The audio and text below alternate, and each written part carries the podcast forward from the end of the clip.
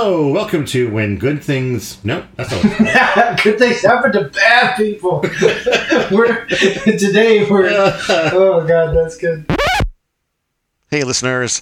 Uh, this is When Bad Things Happen to Good People, a podcast that was uh, plagued by some issues this week.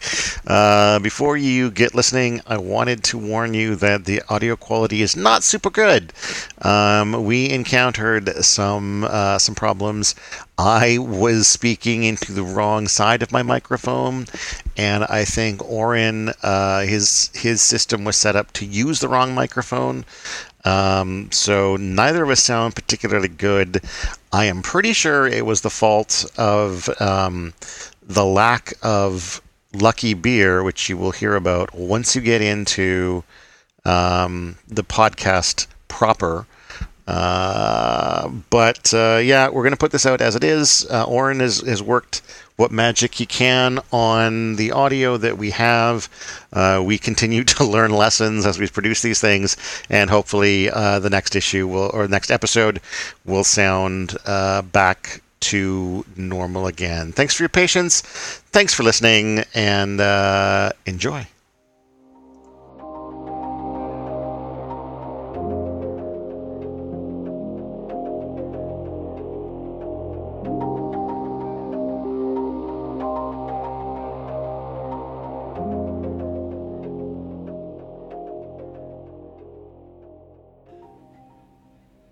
Well, how are things, Oren? Not too bad. How about you? Uh, they're okay. Um, I have, I have a confession. I wasn't able to. I, I- have so far. I have a lucky podcast beer. I don't know if I've told you this, but every time that we've recorded so far, I've had a a can of. Uh, it's a blackberry sour. It's called Dinosour Okay. Yeah, by uh, Phillips Brewing. It's absolutely delicious, and I have uh, I've had that every time that we've recorded our podcast so far. And I went to pick one up today to continue the the streak of my good luck beer, and they were out. They didn't have any more. And then so that was bad enough. But to make matters worse, uh, I intended to grab. There was a, a raspberry wheat beer, also made by Phillips, that was like right next to it, and I was going to grab that. And somehow my brain just shut off completely, and I picked up some kind of fucking Arizona premium vodka hard green tea thing that I had no interest in getting. Um, which is probably full of sugar that I shouldn't be having, but um, that's that's what I got here. So let's hope that doesn't that's not a uh, an omen of what's to come on the podcast today. Nah, I'm sure it'll be fine. Although um, you have a confession too, so Yeah, I do have a confession. Um, I, in classic Orange style, am wildly unprepared for this evening. I did not finish the last chapter. The oh what? Yeah, yeah, I know. I know. I thought I just let you talk about it and just like think, oh yeah, I remember that part. Oh yeah, okay. but I, I thought I'd be honest and, and with you. I, I, and I appreciate the honesty. I would I would totally blame this on my my, my not having my good luck beer, um, but since that was a problem that came after your inability to finish the chapter, I guess it's not responsible. well, Um, I mean, if you if you look at time, if you look at time as linear and and not. Ah shit! I can't remember the name. Have you seen the the Good Place? Have you seen that show? Yeah, yeah. Jeremy Bearimy. Oh yeah, yeah. yeah. um, looking at the news, we had some fun um, semi censorship news last week that I wanted to bring up ever so briefly. Um, a relation of President Donald Trump, I believe it's his niece named Mary Trump, uh, published a book last week called Too Much and Never Enough about um, Trump's early life and family life, and uh, there were some people that were, for some reason, trying to prevent the book from being published. And uh, some people that were trying to, I guess she had signed a non disclosure agreement about certain things. Uh, and then just on the day of release of the book, she was a judge released her from the obligations of the um, non-disclosure agreement, so she's able to talk about the stuff that she wasn't supposed to talk about. So that that was interesting. Um, I haven't read it, obviously. Um, I shouldn't say obviously. I could have read it, but I didn't.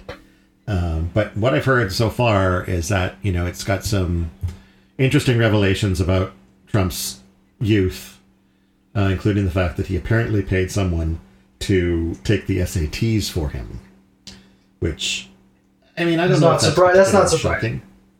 Yeah. Yeah, no, it seems like that seems entirely uh, within his character, as far as I know, as far as I know, can see. But I guess you might say that the most shocking thing is that he actually paid someone.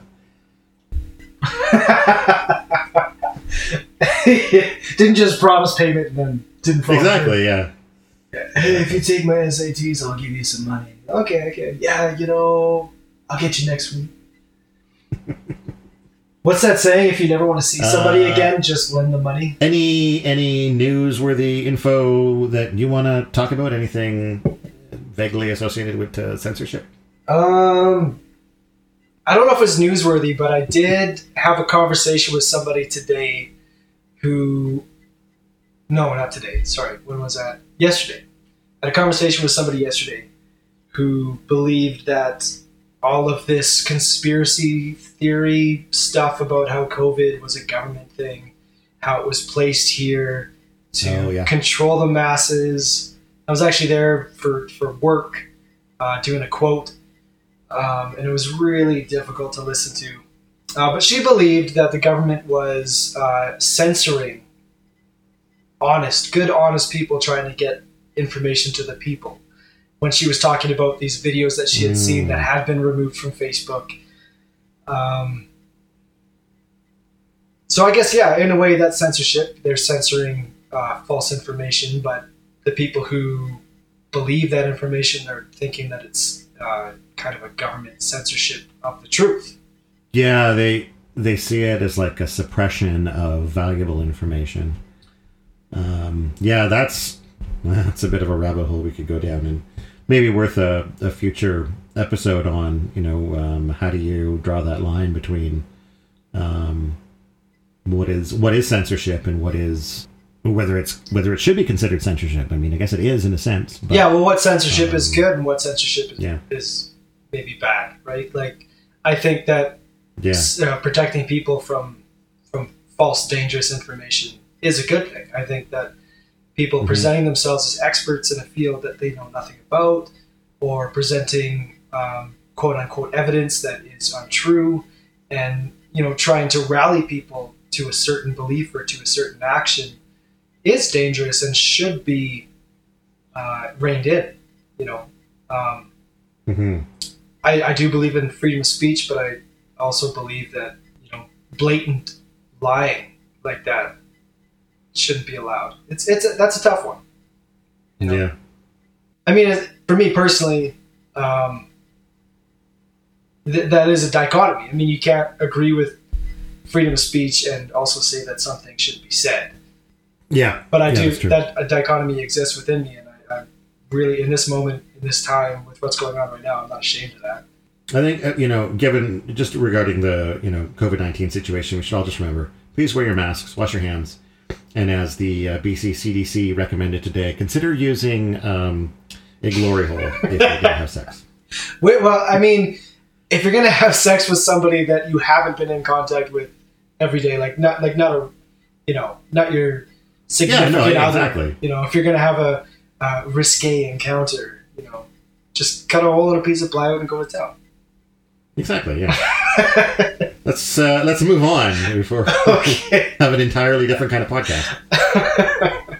Um, I did want to cover a couple of uh, what I'm calling housekeeping bits before we uh, get into the, the meat of the episode. Um, and it's mostly sort of correcting or making notes about last week's episode. Uh, first, I wanted to sort of point out that it was kind of. And, and the thing to remember here is that we're both uh, kind of new to the process of podcasting, and we're very much learning as we go along and sort of episode by episode. Particularly, um, I know for myself when I sit down to edit the, the episode, and as I'm listening back to it, I kind of realize things that we could have done differently or should have done differently. And in the case of last week's episode, I realized that it was kind of all over the place. That we kind of didn't have any actual structure to it. Uh, and also, at no point did we ever kind of explain this is the overall story of what occurred over these chapters. And I think that was a mistake. I think, you know, that's something we need to do in the future. So we're going to start doing that with this episode.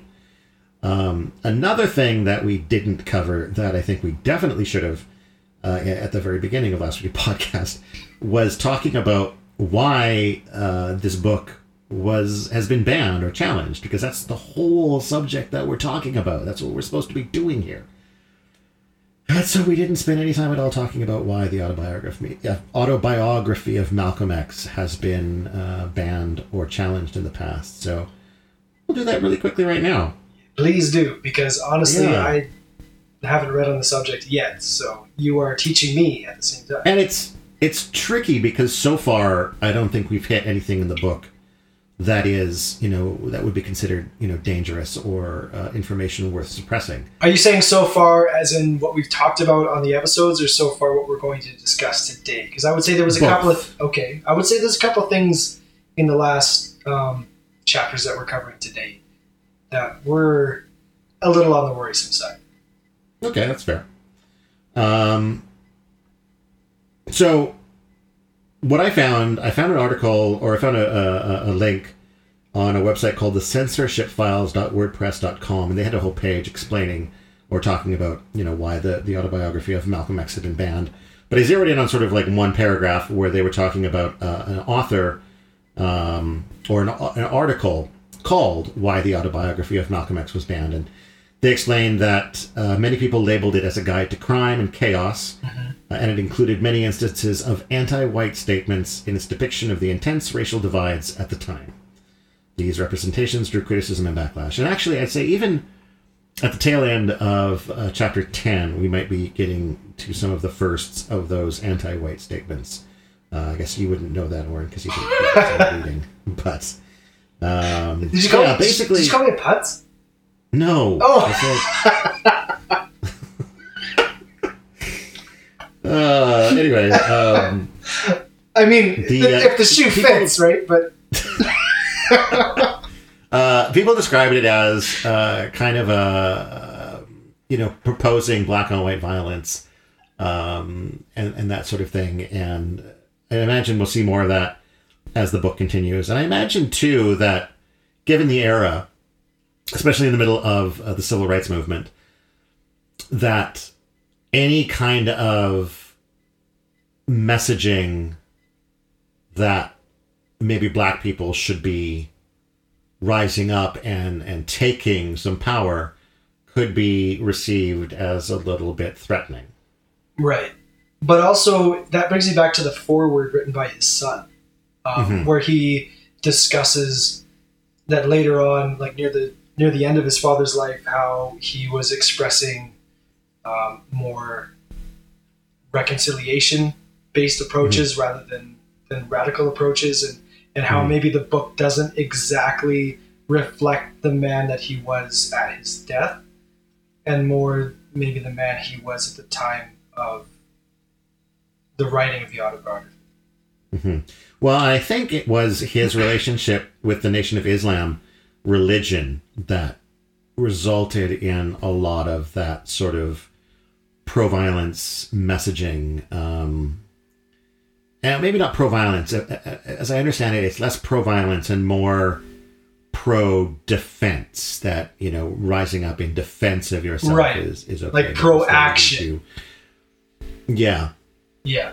uh, but certainly he was he had left the Nation of Islam before he died, uh, and was changing his viewpoints. And I, I believe I said to somebody on um, on my Facebook page when talking about this that it's kind of a a tragedy. I mean, obviously Malcolm X's death is a tragedy in and of itself, but that we never got a chance to see him and his his way of thinking uh, evolve to its its full extent over the course of a natural lifespan, uh, given he was killed at 39. Um, but yeah, that's essentially why it's been been banned and challenged uh, more so in the past than than recently. Um, so let's get into talking about this week's chapters, which were six through ten. Um, you, Oren, I think had a really interesting way of describing them when you uh, sent me a, a message about it earlier today. What was the word you choose to use? Oh, I can't remember. Oh, Hold called it a spiral. Oh yes, it was very much a listening to this man speak about a like a dangerous spiral um, into very immoral, very dangerous, questionable actions. Um, yeah, spiral. That's the word I used. And it's a good word, I think, um, because yeah, it, it's very much you know, um, you know, the first section that we read was all about sort of his his childhood, his growing up, uh, and his sort of first experiences out in the world, getting into the big city, and that sort of thing. This is sort of uh, him taking a turn. Um, I don't want to necessarily say for the worse, but certainly into um, crime and criminality. some dark Um, places for sure. He went some to some dark dark places. places, Um, and I think he kind of touched on it on the other chapters before, um, in his fascination with the people who had lived that life or were currently living that life. Um, Mhm. And it was, you know, I think the chapters that we went through this time, with exception to the last one, which you can't speak to. which uh, I, I feel were, were his um, journey into that lifestyle. hmm So, chapter six, Detroit Red, was the first one I went through. Yeah, and that um, that was sort of. I think at that point, and I don't know, I don't recall how old he was in these chapters, but still, obviously, very young. Um, and it's sort of like at that point, he's just kind of discovering um, sort of the seedier side of, of Harlem, uh, gambling, prostitution, uh, and he starts to sell marijuana, or as it's called in the book, reefer. Reefers, I yeah. absolutely love. Every And- time I see the word reefer, I think it's cool. he talks a lot about the numbers too in this episode or this uh, chapter. yeah, um, and at one point, and I, I can't remember the details, but I remember him explaining how the numbers game worked, and I found that was interesting because he did talk about the numbers game earlier in the book without Mhm. giving that kind of explanation. Um, and now, sort of understanding how it worked, uh, I, I enjoyed having that, um, being able to understand it. And I guess he started working um, in the numbers too. He was taking bets and then um, bringing the money back to like the people that made the bets, and sort of he was sort of running um, the bets and the money back and forth for a while. Right, And, and it's and it's I think it's of note to point to point out that uh, these gambling rings are run by white gangsters. So I'm just reading a page here that the the white gangsters would describe the the game like the the money's or uh, numbers game in Harlem as uh, N word pennies, and the numbers game was referred to by the white racketeers as N word or N word pool. I'm getting tongue tied because I'm reading the word. It's actually written in the book, and Mm-hmm. I'm trying to Trying madly not to say. trying it. madly not to say it because I do not want to say it.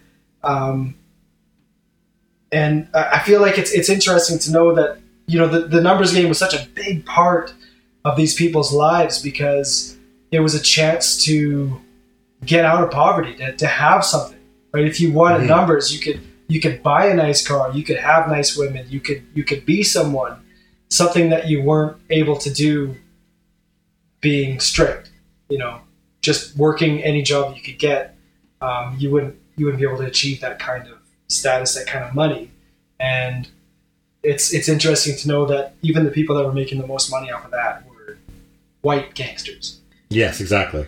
Yeah, so um, there was a lot of talk too. I found in that chapter about um, male-female relations, and particularly um, interracial male-female relations. Uh, black women wanting to have sleep with white women, uh, black women wanting to sleep with white men. Mhm. Um, there was a, a story he shared about a, a prostitute named Al- Alabama Peach, who desperately wanted to try having sex with a black man, and so she basically blackmailed uh, this this dude that worked for her dad into having sex with her, just so she could try it out, see what Right. you know having sex with a black man was like, and it was like kind of horrifying that you know someone's life was put on the line just so you could get your thrills. But then I, I made a note too of, of some of Malcolm's general comments about women. I guess this is something that he had picked up from um, the prostitutes. But uh, he said, this is from the book, a woman should occasionally be babied enough to show her the man had affection, but beyond that, she should be treated firmly. These tough women said that it worked with them. All women, by their nature, are fragile and weak. They are attracted to the male in whom they see strength. Right. Which is, you know, obviously that's. Well, some would argue that that's accurate. Um, but it's also, I think, a remnant of the ideas of that era, Oh, absolutely. Um, whether black or white, right? yeah, and and I, I got to say that the one thing that really um, struck a dissonant chord with me through these chapters was his relationship with women and um, striking of women, um, which maybe Mhm. wasn't as big a deal back then, but uh, to, to me now it was uh, quite shocking uh, to hear it spoken so plainly. Um, and I, I got to give him, you know, props for being very honest, forthright, and you know, he just laid it all out. You know, none of this stuff makes him seem like a good person. None of this Mhm. stuff makes him seem, you know, holier than thou. He's laying out. He's just describing himself as he was at the time. He's, you know, and at the end of uh, chapter nine, you know, he, he does he does bring it up, and he's he says, um, maybe I should actually go to that when we get to chapter nine. But he does allude to Yeah, he does it, yeah admit that this is, you know, it's not, um, it's not a glamorous picture of his life, but he wants sort of everyone to see where he came from to understand sort of where he went. Uh, So I'm interested to know if his approach to women changes later on in the book. Um, it could be that he's just describing the way that he felt at the time, and maybe his his feelings towards women evolved as his feelings towards a lot of other things. Um, I'm sure Mhm. evolved it- throughout this book. So um, I'm interested to see where where where things change for him in, in that aspect. Yeah. And then uh, I think I don't remember if it was this chapter, but um, in his discussion about you know the different hustles that he had at this time, um, he talked about one that I thought was absolutely brilliant, which was they went to buy this kind of discounted knockoff, not knockoff, but like Oh yeah, with his brother. slightly damaged jewelry and things like that. Well, with his brother, cheap. that was that was the one because his brother wanted to hustle a bit, right? And he wanted to give his brother something that if he got caught with, he wasn't going to get in trouble with, right? right. Yeah, that was very very brilliant, smart. Yeah, so they had all of this legit merchandise. Um, they had a legit license to sell it, but then they went into these sort of richer neighborhoods, um, acted like they had this kind of high end stolen stuff, hmm and sold it to like white people who didn't know better. And then, Well, they, they just like- assumed it was high quality. They just assumed it was hot. They assumed it was stolen exactly. because of the way they acted. Oh, it's brilliant. Yeah, that was brilliant. And then yeah, if the cops pull them over to say what you're doing, you've got you've got legit merchandise and you have a license to be selling it as long as the the people you're selling to don't see the license. yeah, exactly. You're set. Yeah, So um, th- that's one of a couple of examples where um, they sort of used racial prejudice to outsmart people a little bit. there was yeah there was a couple instances of that um, during these chapters. Uh, do you want to go through these chapter by chapter? Is it okay if we jump around a little bit? If we jump around a little bit, yeah, I kind of want to try to work our way through chapter by chapter, but let's Right. jump around if we need to. I, I remember Do you want to talk about the the going up and uh, directly talking to the cops while you're in the middle of a robbery? Oh yeah, that's a good one. Yeah, describe that one. Yeah, so um, in a couple of cases, um, they were they were fleeing from just having robbed a place, and they they heard the sirens coming, the, and instead of running, they would actually approach the cops and flag them down and, and ask for directions. Um, and the cops would kindly give them directions and be on their way. The thinking being that in the white police officers' minds, a black person wouldn't be smart enough to come up with that kind of a strategy. So yeah, another example of like using that kind of racial prejudice to their advantage. Um, and there were two instances in the book where that happened. One, they were fleeing a robbery, and one, they were in a car. I think they had just had a big robbery on a place, and they were driving away, and uh, they pulled over and approached the cops. Yeah, that was a very smart man for sure, and it was him in both instances that, that got out of the car and, and, and had done that. Um, but the, the thing I was referring to was uh, the train hopping. So he still had his ID from when he worked as uh, what was his what was his role on the train? He he would sell items on the train. He was kind of like yeah, he sold sandwiches and coffee and stuff. Uh, but he still had his, his uh, railroad ID, and to get free rides, he would show his ID and just say, "Oh, you know, I gotta get, I gotta get home to my family." And same thing, he would describe it as, you know, no white conductor would would think that a, a black man would be smart enough to, you know, pull the wool over his eyes, and that he must Mhm. be being honest. And, and he's, you know, he's an employee of the of the the railroad, so hop on. Yeah. So yeah, so there was, I think those were the two instances where he where he described it that way. Yeah, and during that time, I think he was bouncing from place to place to sort of stay away from some heat in the city that was closing in on him, and he was Right, right. selling reefer in in different places. And I think he even talked about selling reefer right on the train. Which, which, uh, well, he was talking about following his musician friends around because they were really, Mm, yeah, right. really good, uh, really good clientele. And when the heat was hitting him in Harlem, uh, he would just find out where they were playing, head there, you know, smoke with them, sell them, sell them reefers. I love, yeah, you know what? I love that word. Reefer, yeah. Um, Another speaking of drugs, another um, phrase that came up uh, quite a lot that I enjoyed was um, sniffing of cocaine. right. Um, in modern parlance, is like you would snort cocaine, which sounds much more violent. Right. Um, but he talked about sniffing cocaine, which I thought was an interesting word choice. Maybe they maybe they did it a little more peacefully back then. I doubt it. Uh, anyway, moving on to uh, chapter seven, Okay. Hustler, Hustler, yeah. um, which saw obviously more uh, hustling. That was uh, his first foray into robbery in that chapter, I believe. Oh, okay. Now, which, Uh, and yeah, that's was this the chapter where he was uh, falsely accused of robbery because he was a tall, light-skinned redhead? yeah, that's where the Italians were trying to. Uh, some Italians got involved Hmm. uh, and and tried to sort of take him out. And he had a lot of close Um, calls. Yeah. Uh, that was also when uh, he ended up with, in kind of a, a confrontation with Sammy the Pimp's girl, which is something you Right. Yep. Yeah. That one. That one struck me hard in a lot of ways. Uh, it was it was the striking of, of Sammy's girl, and Sammy pulling a gun on him, hmm and and you know his Sammy's girl, you know, seeing that and being like, you know, you gotta get the fuck out of here. Basically, rushed him out of there, and uh, how that ruined uh, him and, and and Sammy's friendship. hmm Um, that was, a, I think, a very striking moment. Yeah, and there was a, a paragraph at the end of that sequence that stood out to me um, as being kind of. It almost oversimplified the situation, but it, it reads We soon made up on the surface, but things never are fully right again with anyone you have seen trying to kill you. yeah, okay, that's fair.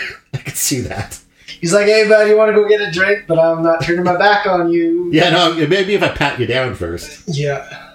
No, it's it's uh, it just kind of plays to the kind of state of mind that all of them were in, you know. And and like you you mentioned in the previous episode, where he, and he does discuss it again um, in in these chapters, how he believes that he will die of a violent death.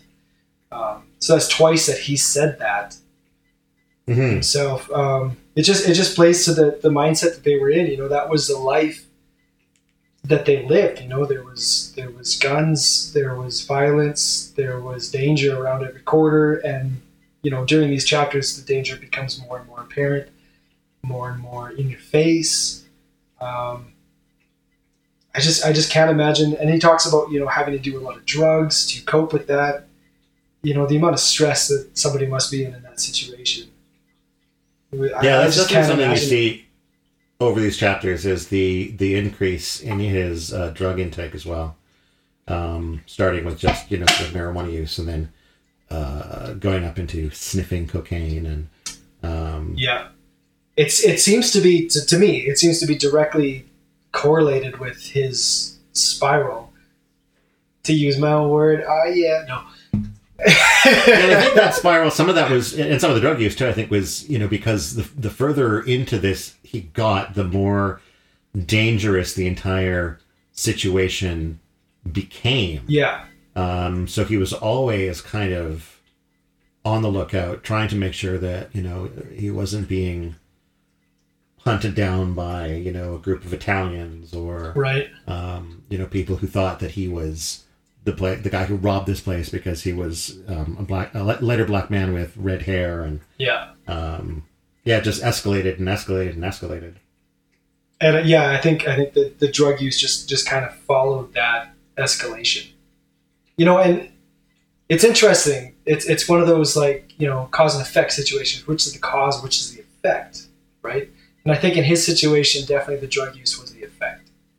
Um, Mhm. I don't think it was the cause of the danger. I think that his decisions were the cause of the danger.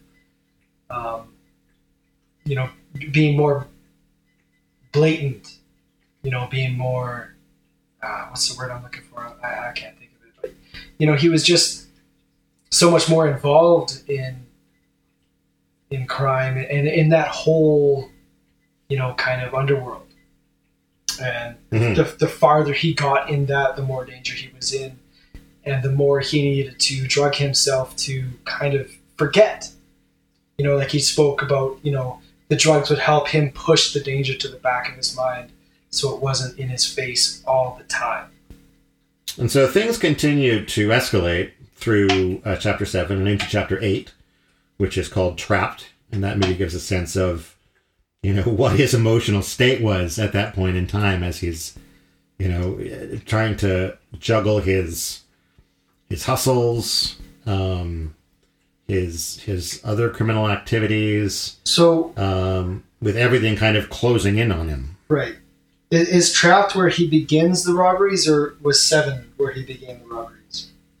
I have um, in my notes that seven was when he began the robberies, but So, so and that, that included Rudy, Sammy, or Shorty, because he had moved at this point. He had left Harlem because of the heat. no, I don't think he leaves Harlem until the end of chapter eight.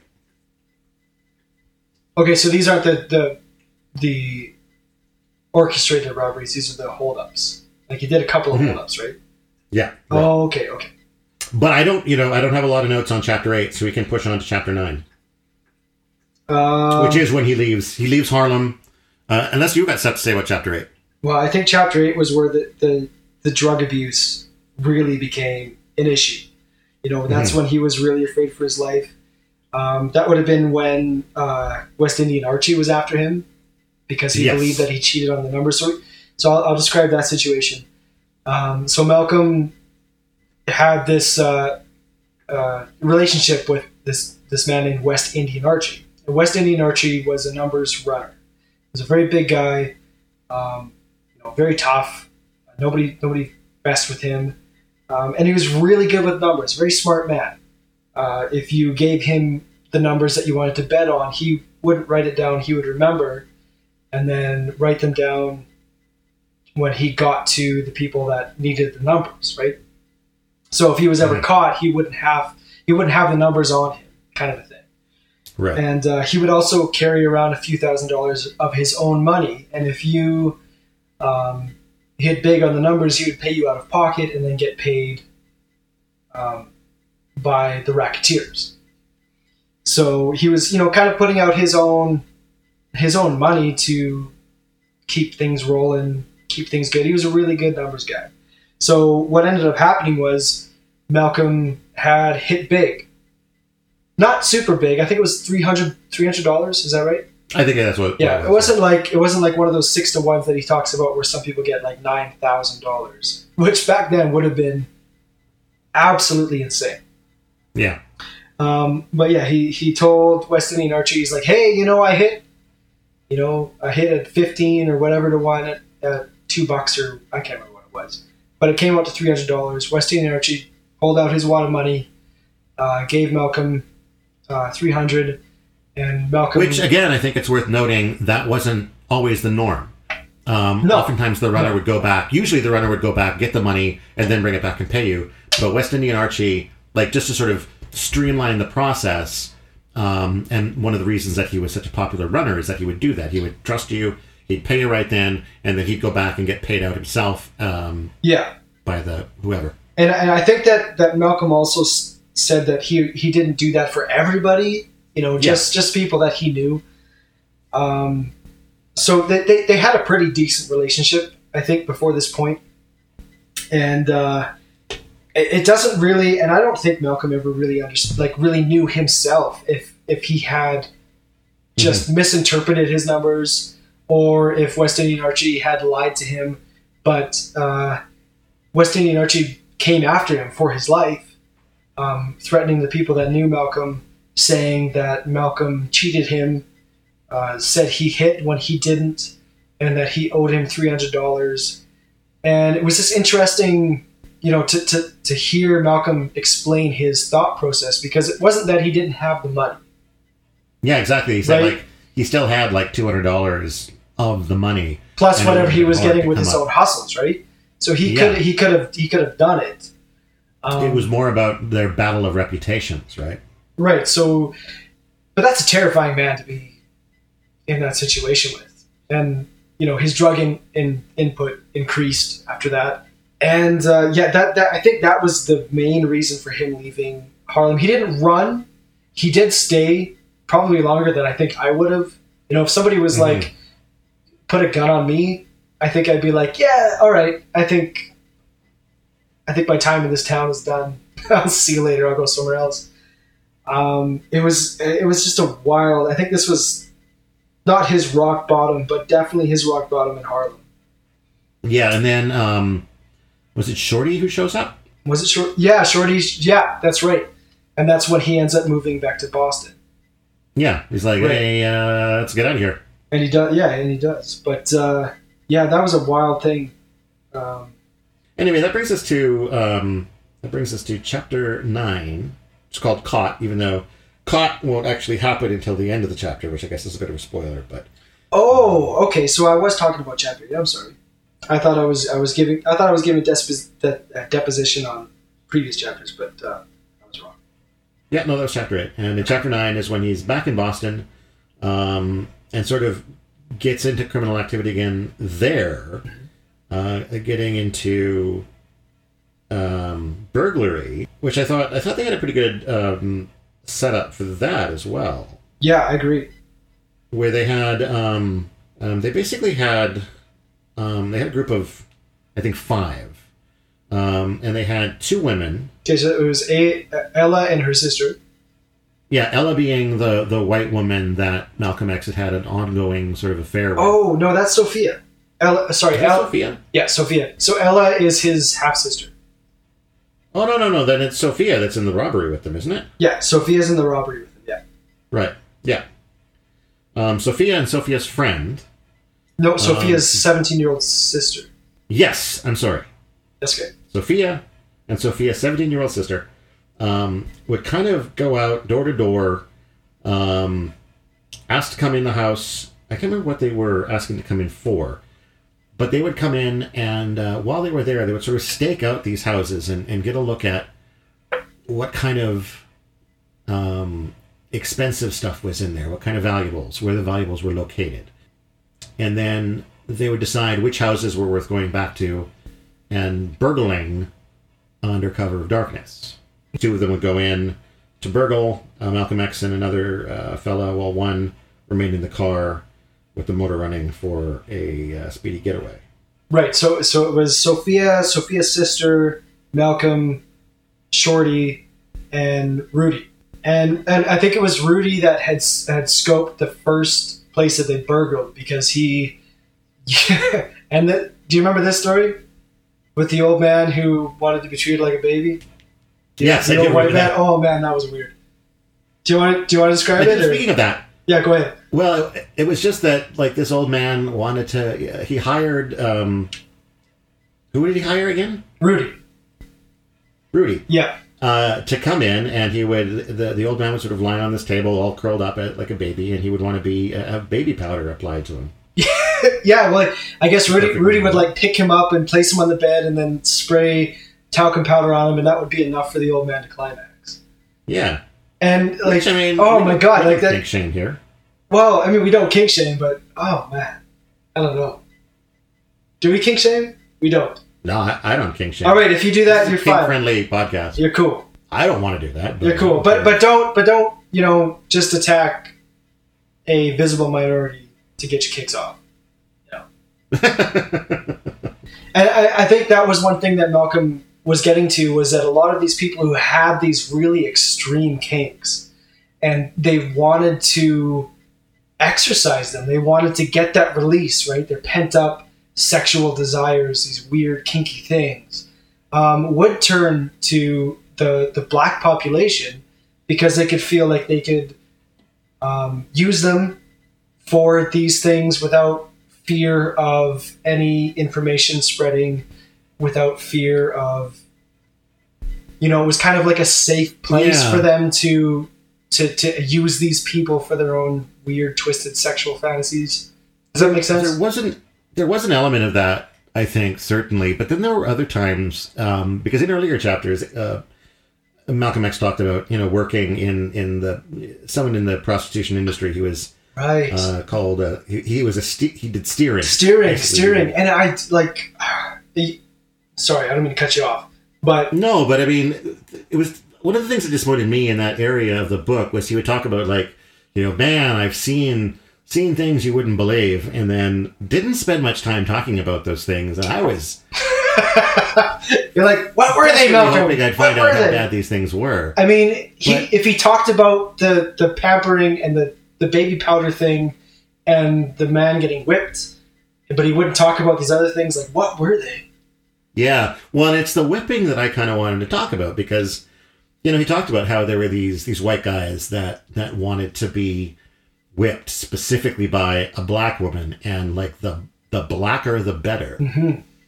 And I I do wonder whether there was a racial element to that beyond the whole. This is someone who won't reveal my secrets to my peers. It almost feels like there's maybe a hint of white guilt or um, a sexualization of of the you know black race as you know this kind of violent savage or um like there's something deeper to that particular kink Yeah, it'll be just yeah, um, yeah. It'd be interesting to know. I mean, I guess we can't at this point, but um, if, like you say, it was more of this uh, the savagery that they felt that these people possessed, or if it was um, just a physical prowess. You know, maybe they they recognized that, and that was something that that turned them on um, more than than just the. I don't want to say savage. the fact that it would be sort of kept secret, right? Well, yeah, but I, I, I mean, I, I just, I, I didn't want to use the word savagery again. I wanted to go in a different direction, but Mm-hmm, um, you know, because I feel like those are two different things. You know, like you can be, you know, physically not endowed, but very savage in your approach to the way you do things, right? But it would be interesting to know which side of that that these people at that time were more drawn to. The freedom that savagery brings, or you know, the physical dominance. But knowing that you know there can be you know like, there's no knowing. Obviously, it's just No. interesting to think that with with that kink in particular, um, there could be kind of multiple reasons behind where that where that um, connection to being sexually gratified came from. Now we eventually at chapter nine get to Malcolm finally. Uh, everything catches up to him, and he is arrested. Yes. Um, in kind of a dumb way too. Really, he had brought, uh, I believe, a watch into a, a watch that he had stolen Right. uh, into a jewelry shop to have it repaired, and um, it was recognized as something that had been stolen. Well, the, the person that owned it priorly or prior, priorly. Had I can't even that- talk. Yeah. Yeah, Well, he had he had reached out to jewelers and said like, this is piece has been stolen. It requires this. It was it had this defect. It needs to be repaired. yeah. And so when the the, the shop got the watch, um, they had known it was stolen. They reached out to the police, and the police were sort of waiting there uh, when Malcolm came in to pick up the watch, and bing bang boom, he was caught, and apparently was maybe on the the verge of getting killed right there because as the cop came out to arrest him, um, another guy comes through the door, and the cop turns to sort of guide the person back out again, and I guess in that moment, um, Malcolm X had considered pulling his gun and shooting the cop and getting away.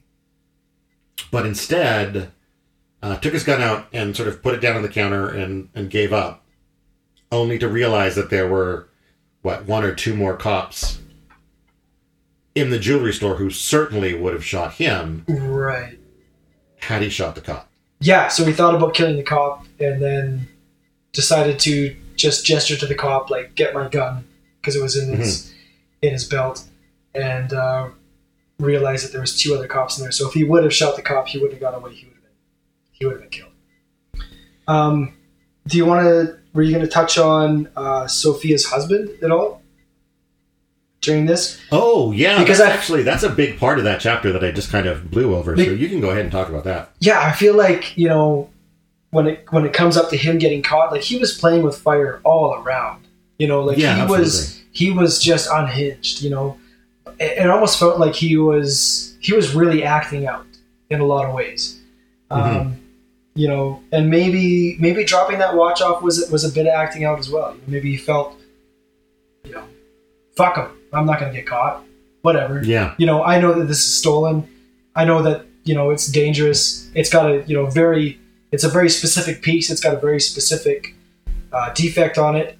Um, you know, maybe he was just like fuck it, whatever. Um, but one day he walks into one of his favorite pubs, and the waiter looks at him and gives him this funny look, like, "Hey man, like something's not right here, right?" And he walks in and he sees uh, Sophia sitting down with a white man uh, across the table. And it's not Sophia's husband. Um, I'm not sure if he knew that at the time. But uh, he realizes that. Um, well, he describes it in this way, and this is kind of information that I don't think he would have had at the time. But he says that a friend of Sophia's husband had been spending time with Sophia because Sophia's husband was was out doing a salesman thing because he was no longer in the army. Um, Mhm. And he really wanted to go to this, uh, you know, I don't know if I can, can I say Negro? yeah, Negro's fine. Okay, that's how he described it, like a, a Negro um, gathering place, a Negro bar. And Sophia didn't want to go, you know, because she had been there a lot with with Malcolm and and with Short. Didn't want that to kind of get out. Well, exactly, right? And uh, so he he wouldn't take no for an answer. They end up going, and she's you know he describes it as you know she wasn't. Maybe they talked afterwards. I'm not sure um, about how she was hoping that nobody would recognize her and come up and be like, "Hey, Sophia, how are you?" Right? 'Cause she was a regular. Everybody knew her. Um, and Malcolm, you know, he he saw this happen. He could have just sat down, had a drink, and let it be, but he didn't you know he he got up he walked over to these to Sophia and Sophia's husband's friend and struck up like struck up a conversation, called her baby, and Mhm. just made it very very obvious that her and him were a thing, and they had been for several years. I think even before she had met her husband. Yeah, yeah. Um, and uh, I think I think what you're talking about when you said that somebody came into the jewelry store wanting to kill Malcolm. I think what you were getting at was No, no. I again, I never said the person that came into the jewelry store wanted to kill him. oh, okay. I'm sorry, my bad.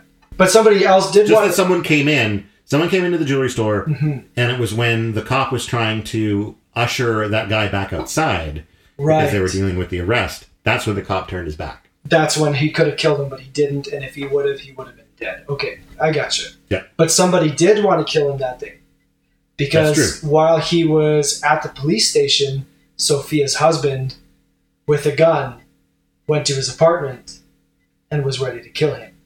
So, So getting arrested might have turned out to be a very lucky thing for him. oh, absolutely. And I think in more ways than, than two.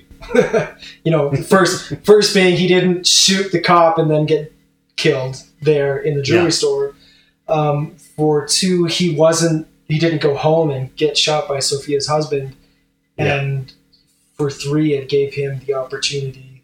I'm not saying it was a good thing, um, but I, I think, and I haven't read chapter ten, and I'm- I apologize, but the way that I feel it's going is um, his time in prison is where he starts to find himself in the way that really feels good to him.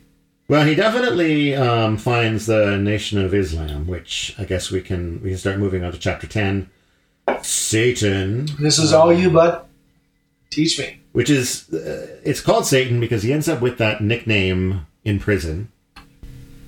Um, while he's being sentenced, he kind of gets the sense that he because he ends up getting um, kind of maximum sentences for these crimes, and he starts getting the sense that it has less to do with the crimes themselves than it has to do with the fact that he involved these upstanding white women in these crimes. Like that's the real crime that he committed was dragging these clean, the Yeah. perfect white women down into these horrible black crimes.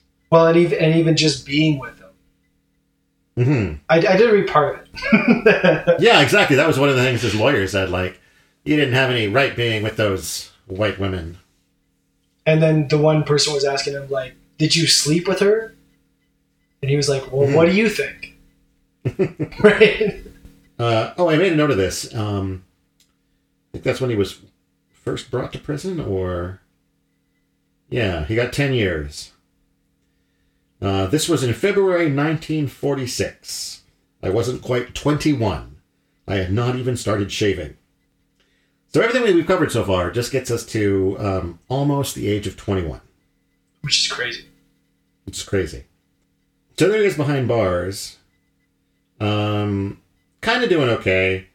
Um, trading cigarettes, hoarding cigarettes for money. Figures out how to get high on uh, nutmeg. And then he gets kind of a weird note from his family that tells him to quit smoking and stop eating pork. He thinks this is some kind of um, ploy to get him out of prison. Um, and he thinks actually it reminds him of uh, how he got out of the military, which we didn't talk about, but um, ever so briefly. Uh, in chapter six, I believe, uh, he gets drafted, but when he goes in to sort of follow up, um, he pulls this kind of crazy act out where he implies that he uh, correct me if I'm wrong, but he kind of implies that he wants to sort of get his hands on some weaponry and shoot a bunch of white people. No, that's exactly what he said. Yeah. Yeah.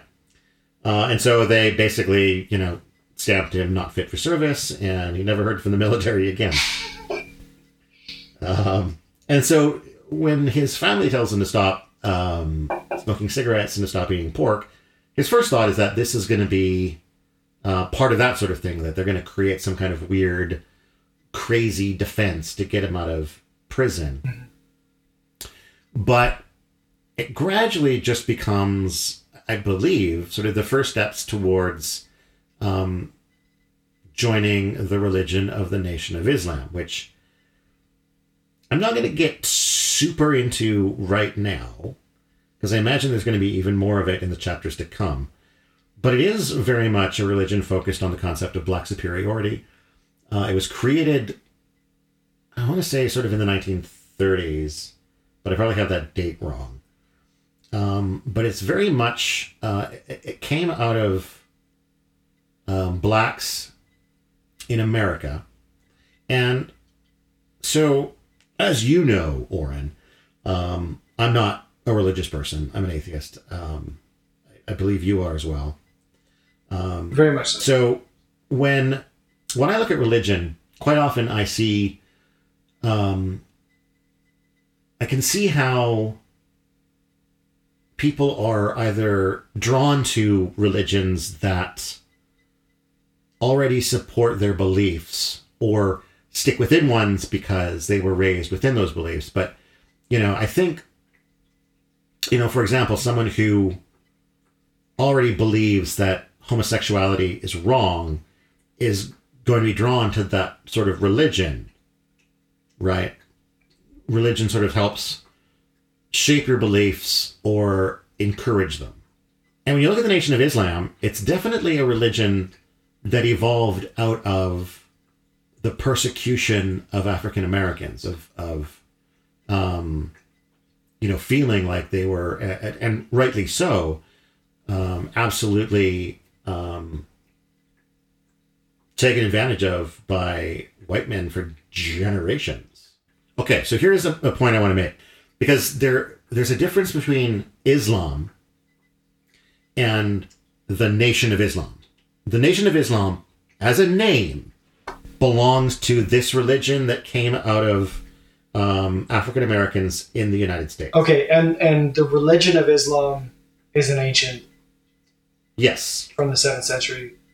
and Okay, the okay, Nation of Islam does build from some uh, Islamic beliefs, I believe. okay. So that I will admit that I haven't I haven't read too much on the Nation of Islam, but um, it, it does seem to be somewhat connected. But they also believe specifically that um, that the, the the black race is the superior race, that white men are devils that were created to oppress them.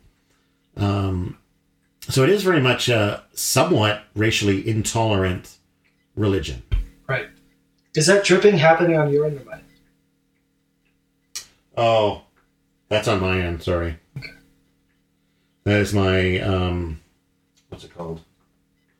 My, my AeroGarden, my indoor Oh, okay. that I grow my salad greens in. It's watering time. Todd Sullivan, ladies and gentlemen, not just a very intellectual man, but also a grower of shit. Cool stuff. Yeah, I got my- What you got? What I you got got, my in there? indoor grow up here. What you got in there? Uh, salad greens. Is it? You know, like herbs, just salad greens. Yeah, well, I had herbs growing at one time, but I I didn't know what to do with them, and I didn't cook with them often enough, so it didn't seem worthwhile. Whereas to be able to just like rip out a bunch of handfuls of varying salad greens at dinner time to make a quick salad, I, I dig that quite a lot. Gotcha. So sorry to get take you off topic. Um, That's okay. th- this this Um, I, I'm very, and I think maybe a lot of people um, who are listening as well might be very interested to know that Islam and the Nation of Islam are two very different things. Yes. I I, di- I did not know that. yeah. Um, I'm gonna actually do a very quick Wikipedia check. Yeah, it was started in uh, 1930. Uh, its stated goals are to improve the spiritual, mental, social, and economic condition of African Americans. Critics have described the theology of uh, the organization as promoting anti Semitism and anti LGBT rhetoric, and of promoting racial separatism, black nationalism, and of having promoted black supremacist beliefs in the past. Okay. The Southern Poverty Law Center tracks the NOI as a hate group, which it claims teaches a theology of innate black superiority over whites, which does appear to be accurate in um, the way that um, the it's initially talked about in the autobiography of Malcolm X. Okay, well, I feel that that is a huge distinction with Mhm. with very few words. Because I, I, I just Yeah. I, I honestly I assumed Malcolm X um, was Was a Muslim? was a Muslim. Um, I, I didn't realize that, that being a Muslim and, and being a, a member of the Nation of Islam were two different things. Yeah. Um, and I seem to recall, and I can't remember if it was in, I think it was uh, in that chapter, in, in chapter 10, where he talks about um, going to Mecca and, and speaking there with, with Muslims who were criticizing the Nation of Islam for kind of bastardizing the Islamic religion. And uh, him basically saying that that was their fault for not doing enough to spread that religion to the West. I believe Okay. um, that's kind of the anecdote that he shot. I, I do have a I do have a cousin who is Muslim. hmm Uh, actually, a, couple, a, a few cousins. My my cousin, her and her two sons, um, are all Muslim, and uh, yeah, it, definitely the way that they describe it, it's a it's a religion of peace. Um, it's a religion of inclusivity. Um, it's not a you know they don't practice it in any divisive way.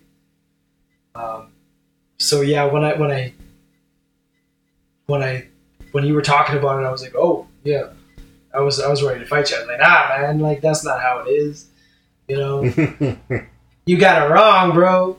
But uh, yeah, Um, like I said, to know that it's two completely different things is is, is mind boggling because it just just to, to my mind, from what I know, which is very limited.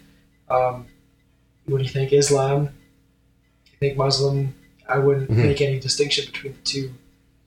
Uh, so it's, it's really really interesting to know. Thank you for that.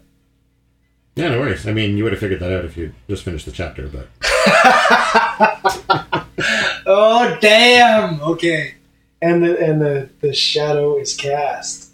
I believe it was um, Malcolm's sister Ella Mhm. And a couple of his brothers who had now joined the Nation of Islam and were encouraging him to as well. And that's, you know, they also talk about how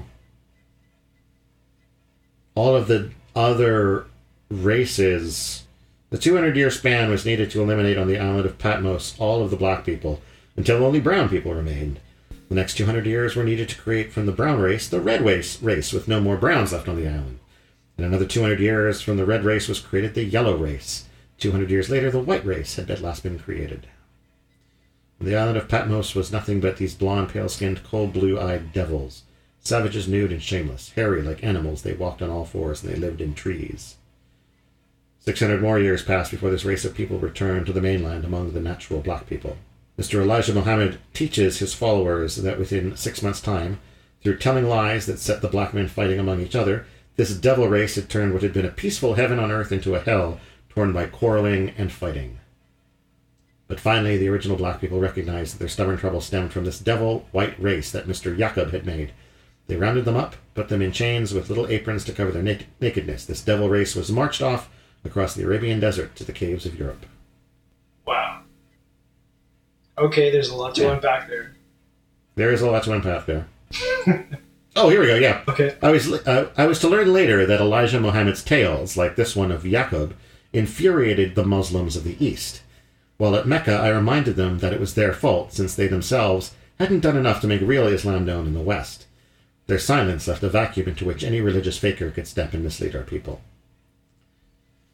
So, from that, it seems that um, perhaps later in his life, he does become a more traditional Muslim, but still in that moment says that, you know, because um, Islam was not properly spread to, you know, European countries or the West, it allowed for this misinformation or this false religion to um, kind of fill that void.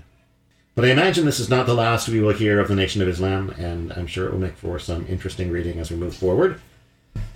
it's jarring to hear that kind of talk as a white person. It's it's kind of it's hurtful, right? And mm-hmm. it's but that's what people of color have lived with for forever. You know, they've been pointed out, they've been segregated, they've been, you know, and to have it happen to you, to happen to, to the color of your skin, it's hard, it's hurtful. Totally, yeah. Something I, I, I don't think I've really, really experienced before. There's that white privilege again, right? Yeah. Um, I, I, I wouldn't blame anybody who's been persecuted, who's been segregated to, you know, latch onto something like that. Absolutely. If you've spent your life being told you're less than, but in your mind you've seen that you are equal or better to, and somebody comes along and, and tells you that, you know, you're you're the true race, right? hmm You would you would latch onto that absolutely. Yeah. Um, yeah, that's uh, like I said, hard to hear, but to absolutely understand how that would be so alluring. And it's interesting thing to, uh, to think too that that's a relation or a religion that remains active. I mean, it's not that surprising. Racism's still active. Yeah, no, like I was saying, like I can totally get how that, um, you know, having been oppressed for generations, um, that would be an appealing message that, um, you know, this is why you were oppressed and you are the chosen people and you need to rise up and defeat the white demons. I'm I'm I'm really curious to see where he goes from here. Mhm. Um, it's Me too. it's very interesting to to get this kind of insight into a mind like his. You know, a very in- intellectual person who has been suppressed, has been through the things that he's been through. I'm, I'm actually really, really, really glad that you picked this book. You picked this book, dude. I did. Yeah, I gave you a couple of choices and you picked this one. Oh well, that was one of your choices, so you picked it as a choice. So I'm giving you credit. Okay, you deserve all credit. So, um, so I think that brings uh us to a close. Um, looking ahead to next episode, this one is coming out late. Um, my my my hope is that we'll be able to record next week and and get back on track and have this one out on the I guess that'd be the first uh, Sunday of August. Um, fingers crossed. Uh, we will be covering chapters 11 through 16, uh, which is about 150 pages. Uh, so only about, I think, 10 pages more than we covered. No, I'm lying. Chapters 11 through 15 is about 150 pages. And that's what what we'll be covering next time. Um, until then, thanks for listening. I'm Todd Sullivan. And I'm Warren There's Barter. Oren Barter. That's so Uh, good. until then, I'm Todd Sullivan. And I'm Oren Barger. Uh, this has been When Bad Things Happen to Good People. Thanks for listening. Now go read a fucking book.